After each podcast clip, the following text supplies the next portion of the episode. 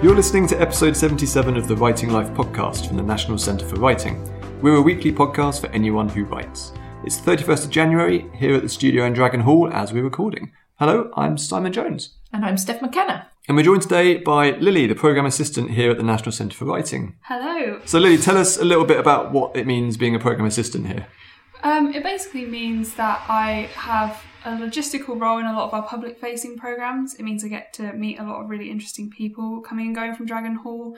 We always have writers all around us coming and going, and um, lots of public facing events such as festivals. Uh, we have workshops that we run regularly. And also insight sessions coming up as well, so it's a really exciting program. Yeah, chances are anyone who's come along to an event recently has probably seen you somewhere in the background making sure everything runs smoothly. Just Yes. making sure things are like completely smooth is my uh, take on Lillie's job. She's the one that keeps it all actually working and running to time. Yes. I'm often the one in the background with the clipboard, just making sure everyone knows what they're doing and that the program will run smoothly. Being hyper organised. Exactly. Uh, on the podcast today, we have an interview with Ashley Stokes, who is an editor. He works for the Literary Consultancy and was here to do a session a few months ago now, and we talked to him all about the ins and outs of editing. Now, that session was a free one that was provided by our Writers Toolkit program, and we thought we'd have a little look about some of the stuff we've got coming up this year. Lillie, what are you looking forward to in particular? Um, well, I personally am really looking forward to um, the creating an online presence for your writing session, and that's happening on Friday, the 7th of February, so pretty soon. Um, and we've got Lena Norms coming, and um, she's a really interesting person to speak to about online presence because not only does she sort of market herself online as a storyteller, producer, she also has a very popular podcast and a YouTube channel with over 4 million views. So, if you've got questions about how to use social media and online platforms to get your writing out into the world or build an online community, then she's a really great person to talk to about that. Yeah, I think as a writer, you're either someone who has not done any of that stuff yet and mm-hmm. it's a complete mystery and terrifying, mm-hmm. or you have done some of mm-hmm. it and you're extremely annoyed because it hasn't worked as well as you want. Yeah. So it's a bit of an art, isn't it? And I think nowadays more and more writers are having to do sort of social media and digital promotion as part of their role as a writer to get their work out there. You have to you have to be willing to do quite a lot of self promotion, I think, for Yeah. people to kind of And I think that's regardless of how you're being published as mm. well. So yeah. I think a while back it would be the self publishers who Yeah. had to be good at this stuff, but Yeah. increasingly it feels like no matter how your book's going out, you, you have to know how to promote. I think traditional publishing houses um, also require you or hope that you will have some sort of online presence um, for your writing as well. So it's a pop, it's getting, it's really popular. We've sold quite a few places on this already, but there are still some left. It will sell out before the day takes place. So if you want to get on it, grab a ticket quick. As the saying goes. As the saying goes. Something else we've got coming up is called The Alchemy of Research Transforming Fact into Fiction, which I think is a fascinating subject that pretty much any writer is going to benefit from. And this is being delivered by Sarah Bower, who we work with here on all sorts of things. Mm-hmm. She's coming back in her capacity as a writer to mm-hmm. talk about how to research your novel and figure out how much research to do and hmm. how to convert it into a story. Yeah, because I guess you could research forever, really, couldn't you? You could keep digging around and doing all the preliminary stuff and never get started on your actual writing. So it's, yeah, getting the hang of how much research to do, how much fact you need to put into your fiction, all of these sorts of things. Sarah's a really uh, successful historical fiction writer, so this is very much her bread and butter. And a workshop that I'm really looking forward to is taking place at the end of February, so Friday, the 28th of February, and it's The Language of Food with Cara Marks. So this is uh, more of a I guess a niche workshop. It's only two hours long. Um, I just think it sounds really, really interesting. I really love novels and fiction that feature food quite a lot. So Kara is uh, a writer and she's currently researching a PhD on food and empathy from a literary perspective at Queen's University in Belfast. So in this workshop, Kara will be looking at approaches and techniques to help you get started in food writing. So whether that's whether you're a food critic or a budding food critic, or you'd like to sprinkle some culinary detail into your fiction, Cara will be talking about the world of food and writing.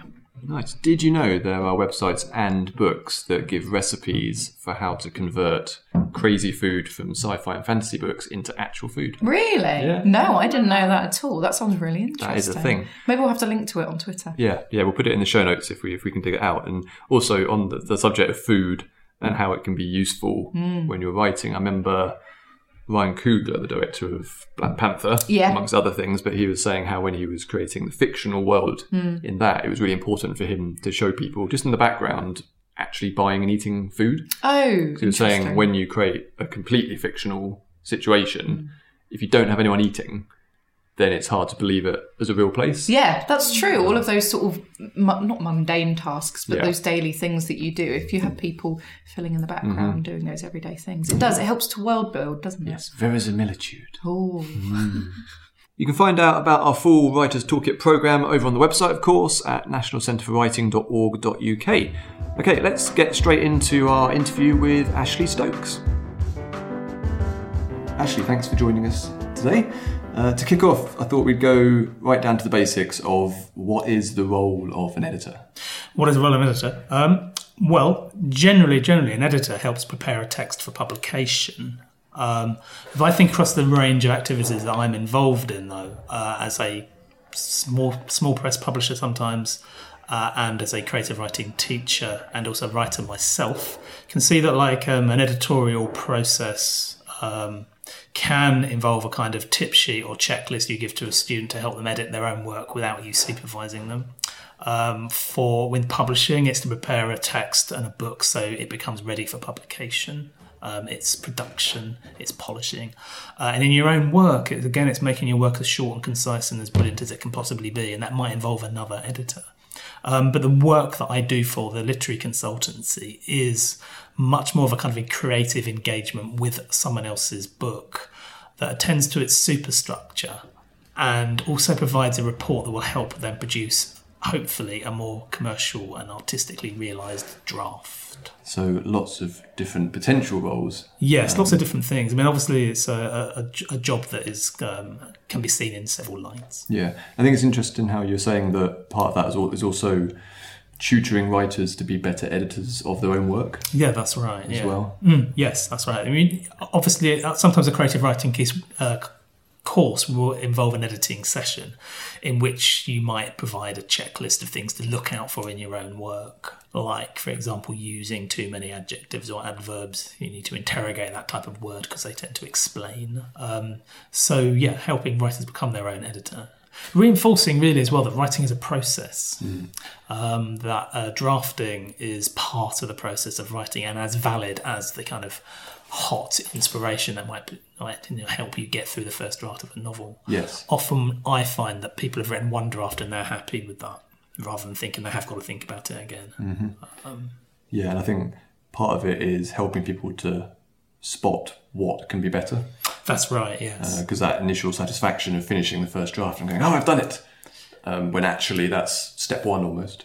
That's step one. Yeah, there is like a really, really nice feeling when you're writing the first draft that something gets longer, and there's some should be a really, really nice experience in the second draft that something gets shorter. um, and learning to like that, I think, is quite important. Yeah, so I mean, critical feedback is so important to the creation of a book in that writers exist kind of in a, a vacuum by themselves for the first draft, and then after that, that's when other people start coming in, such as yourself, to help shape it into something more refined. I think uh, writing usually is in the dark, um, as you're saying, in a vacuum. Um, and during that time you're in the dark, even if you're only writing a novel over a very brief period, like two or three months, or I had people that have written a novel in a week and then looked for a publisher for it. Um, all sorts of things can intrude on your thinking. It is a private act that you commit in, in, in a public act that you commit in private. So during that process, people start to get excited about how famous they're going to be, or how much money they're going to be, or the revenge that they're going to get from writing their book, or like they're now going to be the um, the object of academic scrutiny. And really, an editor's job is to act as a early warning system for this type of kind of um, misdirection of one's thoughts. Yeah, I suppose if a book somehow made it to publication without any editing process, they're going to bump into that critical critical feedback in a really unpleasant way. That's quite possible, yes. and the editor's like a, a, a check. Uh, Yeah, that's right. You you find that with people who self-publish sometimes that actually the world has reacted very strongly against what they've they- they've written for whatever reason for the subject or the or the execution of it. Uh, and an editor is there to help you not. You know, is to to help you in some ways to uh, make this uh, transition from private to public. Yeah, I've seen some newer writers and less experienced writers be worried that an editor's going to come in and change the book or tear it apart, and no one knows the book better than they do, and that kind of thing. Um, what would you say to people who are in that position and are maybe now considering an editor but are, are worried about that kind of teamwork? You've got to make a distinction here between a editor at a publishing house and a consultancy editor. An editor at a publishing house might possibly suggest all kinds of cuts the writer doesn't like, uh, and that is to be negotiated between them. Um, however, when you who have already reached the stage of having the book accepted for publication at that point, and we can think of historical examples of um, uh, Raymond Carver is a very good example of this, whose editor chopped his stories down to make them Carver-esque, and Carver really, really resented this, even though what we think of as a Carver story is in fact a Lish story. Um, a cons- an agent, um, editor, the type of editing that I do, one of my first concerns is, and the first question I ask is, what is the writer trying to do? If I know what the writer's trying to do and I can sense that or they can articulate it, then I can help them achieve what they want to achieve. That's very, very different from um, the type of scissorhands approach you might get in certain publishing houses. Um, but we can also think as well that the editor's job isn't necessarily easy. You think of working with some writers who might have had lots of books published that won't be edited. And therefore, the editor's instinct might be right. This book should be shorter, or these flowery passages should be removed in some sort of way. So, always, really, you're trying to forge a professional relationship, a mutually respectful and creative relationship with somebody that leads to them writing better, you know, to writing more effective and exciting prose. Yeah, Yeah, it's always interesting when you if you watch massively successful book series over time and each book gets larger and larger and larger and it feels sometimes like the, the editor is having less and less influence over That's that that's right, yes. Um, because sometimes people think everything they've written is golden and it should stay in, um, and you know, let's let's uh, judge that on its merits. Yeah, and you've worked and edited an enormous number of manuscripts. So is it over a thousand? Around a thousand, somewhere between nine hundred and a thousand. Yeah, that obviously must require a lot of adapting to wildly different styles, both in the writing style and personality of the writers. How do you approach each new book? Um, well, I've learned over time, and it's over like 1998. I started being a TLC editor.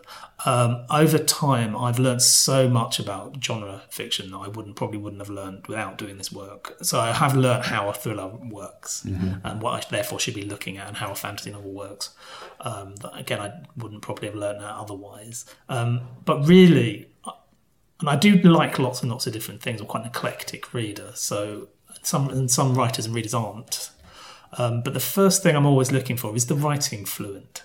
You know, it's a little bit like live music that um, you know you might not like jazz, but you go into a fantastic little bar and there's some live band playing, it kind of wins you over. And if the writing is fluent, even though it might not be the type of subject area that you're necessarily interested in, or type of people, you tend to get carried along a little bit by the by the writer's enthusiasm for the world in which they're conjuring. So that's the first thing, and that's a big mixture of style and also kind of character, voice, some quality called voice in the writing that starts to speak to you as soon as you, you start to read a book. So if that's there, then that's one thing for me. And the other is the superstructure of the story. Do we start with a problem that we address all the way through until we come come up with some kind of truth or solution? And is this driven by the agency and action of the characters rather than them being dragged along behind it? So those things are true and exciting in all types of fiction, whether that's a space opera or a Raymond Carver story. Uh, so I'm kind of looking out for those those things. The other thing I perhaps I'm looking out for as well is genre and how the character plays with genre conventions because that might be help them become more commercial. Yeah. Uh, so yeah, that's the, that's the. So I do have to be adaptive and adoptive, but there's no point um, thinking about a cosmic horror novel in the way that you think about a uh, mainstream literary novel. They have different rules of engagement, and you need to know what they are. Yeah, and so your approach uh, with the, the TLC work is very much that superstructure level. You're presumably not getting down to kind of individual lines and editing the, the specific wording of things. The most useful thing for the author at a stage when they've usually written one draft of a novel is to look at the story superstructure and how the main characters are presented, for example. However, we do attend to micro, the, the sort of microcosmic as well. And if someone's got a recurring stylistic glitch or issue, then we will mention that with references. Um, you do notice sometimes writers have you know problems with overwriting or underwriting or switching the point of view or mm-hmm. using too many adjectives, using the same words over and over again, um, things like that that you might well mention. Not controlling tense. Uh, these are common kind of stylistic issues which which cause writers problems, and we will tend to that as well. Yeah. Um, what point should a writer think about getting involved with an editor? Uh, I think that you should start to learn to do as much as possible yourself before you pay an editor to read your work. Mm-hmm. Um, and again, like people need to get kind of used to drafting. That you should have put it through its paces two or three times before you think about showing it to anybody professionally. So I would say after maybe I wouldn't after that first draft. Uh, maybe second draft, I would think about looking for an editor. But really, when you feel you've got a question here you can't answer yourself, yeah. yeah, when you've reached a point where I don't know what I've got, mm-hmm. I don't know whether this is any good anymore. Yes, yeah. Uh, or I don't know. And I do have people that have written a really, really good book and they'll write to you and say, I don't know whether this is any good. So you can help them explain to them what is working about their book and maybe what they'd like to look at to adjust. Mm-hmm. Um, but yeah, when you feel like you have um, uh, no way of answering your own questions, that might be a good time to employ an editor. Yeah, plenty of writers as well aren't working in. They're, they're not in a writers' workshop. They're not in a. They're not in a reading group. Um, they don't know anybody else who reads fiction seriously, so they haven't really got anybody to ask. Mm-hmm. Um, so those people do kind of can use some editorial assistance. I think. Yeah, you're talking about the, the fluency of the writing being a kind of universal, regardless mm. of whether it's kind of your sort of book. But how how difficult is it to have that to take that kind of step back to be able to look at you know, the structure and and find the best way to make that book the best it can be, even if it isn't something you would choose to read. Is that kind of a separation that has come with experience as an editor? I think it's. I do think it's a. Um, it's a, um, a, a knack you pick up from from um, immersing yourself in the work of others over a protracted period of time. Um, and there are plenty of writers and editors who can't do this, in that they can only look at the work as if it's the work they would have written themselves. Mm-hmm. And but I think it's quite exciting to decode things and to look at how different writers achieve their effects. So I'm kind of quite geeky in that respect. I do like to look at structures within stories and see what the writer is doing. This makes reading more difficult, like uh, for pleasure, than yes, it did before yeah. you were a writer, because um, you're always looking at how do they do that, rather than take, letting the story carry you along. So I always um, remind myself as well that I am doing a job here for somebody, and I'm not reading for pleasure. Mm-hmm. I'm not reading as a, as a diversion, or um, I am reading to try and help somebody uh, produce something. So you put on your more your more technocratic head, I suppose. Um, and you take it from there. How do writers tend to respond when, when you're working with them? So they've, they've chosen to come to you and you provide your report or the feedback. Did writers tend to be receptive, defensive? Do they go through kind of stages of grief with it? Like, what, what's the typical kind of response you get, or is it all over the shop? It's all over the shop. Uh, there are writers you can encounter who are who really want their feathers stroked in some sort of way, and they may have staked something of themselves mm. in writing a book. Not necessarily the material is very personal, but they might be very bullish about their entitlement to success, for example. So I had an author a few years ago whose letter was telling us how he ran a massive tech company and he couldn't justify taking the six months work vacation he'd taken to write his book, so it had to be a success. And they explained to him why it was fundamentally flawed. He mm. didn't like that that, that approach. Um, and so he just insisted that he wasn't accepting the advice that he was given, so we had to go to another reader who then said his the advice was kind of fine. Um, but overall, I'd say 90% of people are happy with the kind of feedback that they get, and the feedback is helpful. Mm. It's also, this is not an exact science, so it's quite difficult to know. Uh, to be 100% right all the time, or what that even means being right. Um, you are trying to go above your subject, subjectivity to some extent. Um, but I'd say generally most people do respond well if they're given kind of clear explanations for what is wrong uh, or not working, and also given some ideas. You know, I think it's quite uh, to creatively engage with somebody's um, uh, work. Often you can think, well, you could do this, you could do that, you could add this, you could take her out and put him in, and you could, you know, you could change the story so, uh, or the story could start here. You know, so so so to have engaged and provided something rather than just saying no. Yes, yes. I was, I was going to ask what the what the kind of balance is in terms of identifying issues and providing solutions, and how far you go with those solutions before you start to kind of encroach on what the writers should be doing. Well, I think it's pushing them in the right direction. You can always qualify everything by saying this is just a suggestion. Yeah. Uh, but I might also like suggest like, why don't you read this? This, Yeah. this might this might give you an idea of how to write Mm-hmm. First person narration from a 15 year old's point of view, for example. Um, or why don't you read this because they're kind of doing all the things that you say you're doing? So maybe you know this this you know you're kind of ripping this book off. And uh, also in terms of balance, is your you're saying you know if, if a publisher is editing a book, they're obviously going to have a very close eye on the market. That's right. And how they can sell the book.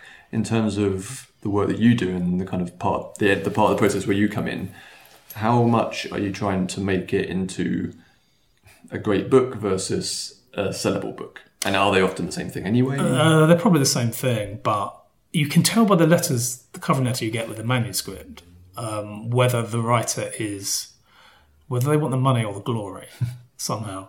Um, so you can kind of tell what what they want. If somebody wants to sell a book to HarperCollins and make a million pounds, and it doesn't have a kind of Lee Child type reach to it or does not a lot happens or something. You can probably have to have a conversation with them. This might be a good book but it's not going to do for you. It's what you want because publishers want x y or z now. Um, some people that produce a fantastic, work of art that um, you might have to suggest that you think this book should be published and you should try these various angles, but be prepared that maybe this is too obscure or too difficult for a mainstream audience. Um, you know, and obviously writers really should go through, if they're serious about their own work, should kind of go through a process in trying to sell it, trying to sell it to mainstream publishers, or small publishers to self-publishing. There are plenty of options to get a book out. It's just what, what you want from that process. Um, and it's harder and harder to make a living out of your own words, as it maybe was 20 years ago, 30 years ago. Yeah, I think what's I, I've always I'm, I'm interested in self-publishing myself, and I think what's been interesting in that part of the publishing world is how in the last five years or so it's professionalized a lot. Yes. It is. Yes. In that perhaps 10, 15 years ago, self-publishing might have been a way to kind of bypass having to get your book edited, you know, and it'd be like, oh, I can get my book the way I want it out there. Whereas now I think it's very much the attitude that no, actually, all these processes exist for very good reasons, and regardless of the distribution method, editing is a vital part of the process. It is a vital part of the process, and people. We we did mention earlier on there are people who've made kind of um, a bad reputation for themselves by by reacting to negative criticism of work that clearly wasn't ready to be published that, that they have published on Kindle. Another thing that strikes me is that since the end of the Net Book Agreement, various different shortcuts have come around for writers to get their work out. Um, and there, there's involved like Authonomy, which HarperCollins used to run. They involve Kindle. They involve having a blog, being on social media, th- these type of things that you're told to do. And really, it's only the early adopters of these processes that actually sell any books. Once everyone starts to do it, it becomes impossible to make a choice about what you're going to buy. So go back to the, the late 90s. You can think of a few people that publish self-published books. There was a book called A Year in the Merde, which had been turned down by lots of publishers about um, relocating to France, that went on to sell quite a lot of copies. But when everybody can self-publish, it becomes like a big fog. Um, it's like when you go on Twitter, everyone is trying to sell you their book, uh, whether they're whichever type of um, publisher that you're represented by. So you're not standing out anymore, or some kind of like pioneer by self-publishing. When a few years ago, maybe you were. Um, and we can think of problems with self-publishing, like the book looks like self-published. You can tell when a book has been self-published. So people often have, you know, do a terrible cover. Um, it doesn't, they don't, it doesn't look like a professional product, uh, um, and not and not being edited as well is another of those th- th- those issues. I think. So I would always um, suggest to people they're very cautious about self-publishing because they have to learn loads of skills about being a publisher that are quite hard to learn. theoretically you can just press a few buttons and do it. Actually, you have to yeah. become a publisher. You do have to become a publisher. The other thing as well is that um, just being on social media doesn't mean you're going to sell any books. And I've seen this sometimes when um, uh, with Unthank Books that um, you send out a tweet, for example, and you can see that oh, it's been retweeted by someone with forty thousand followers, fifty thousand followers, and it's adding up to quite a lot of people, but nobody bought it. Um, so it's uh, that, that in itself is quite deceptive. Having a kind of um, social media presence that leads to you selling books is quite. Um, it, it requires a different type of strategy. Yeah, yeah. So just to finish up, what would you say? What would your your best bit of advice be for a writer who is about to be working with an editor for the first time? Um, I would always suggest to people that they ask, be sure of what stage they're at. You know, if they've only just finished the first draft yesterday, uh, know that that work is going to be rough. Um, so your editor is going to be distracted by how rough it is. So know where you're at. Know what genre of book you've written.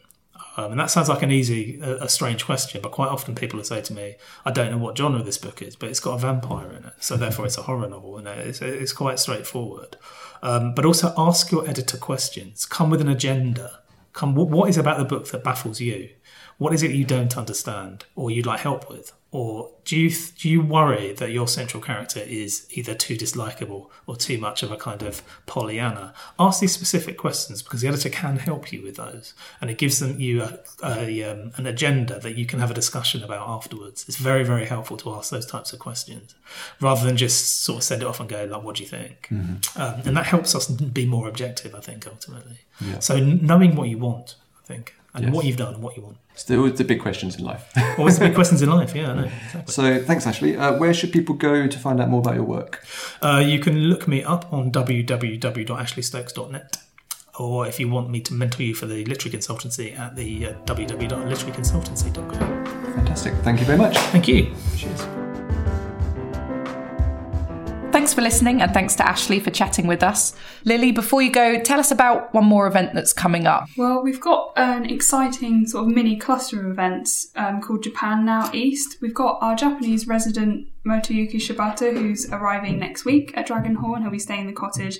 And we've also got a Japan Now East showcase with Hiromi Ito and Jeffrey Angles about wild grass on the riverbank. We've also got a Translating Cultures workshop, which is going to be really exciting. Um, and that's on Wednesday the 19th and Thursday the 20th of February. I'm really looking forward to that. I think if you're interested in Japanese literature, Japanese culture, um, and also the craft of translation, it's definitely a great pairing of event and workshop to come along to. And it's worth noting as well that there's no prior knowledge of Japanese required. Oh, yes, you so can you'd- come along just to learn the craft. Yeah, give it a try. No need to be intimidated. Moto has actually been to Norwich a few times before, and on an earlier visit back in 2016, we did interview him for an earlier iteration of this podcast. So we'll put a link down in the show notes again for that. It's uh, it's an old one from the archives, but well worth listening to. And yeah, do come along to Japan now to find out more. If you have questions or want to get in touch, you can find us on Twitter and Instagram at Writers Centre. You can search on Facebook for our page or sign up to our newsletter at nationalcentreforwriting.org.uk. And that's a really great way to keep up to date on everything that we have coming up. Please do subscribe to the podcast if you haven't already and send us a review and rate the podcast over on whatever podcast app you happen to use. Thanks again, keep writing, and we will catch you on the next episode.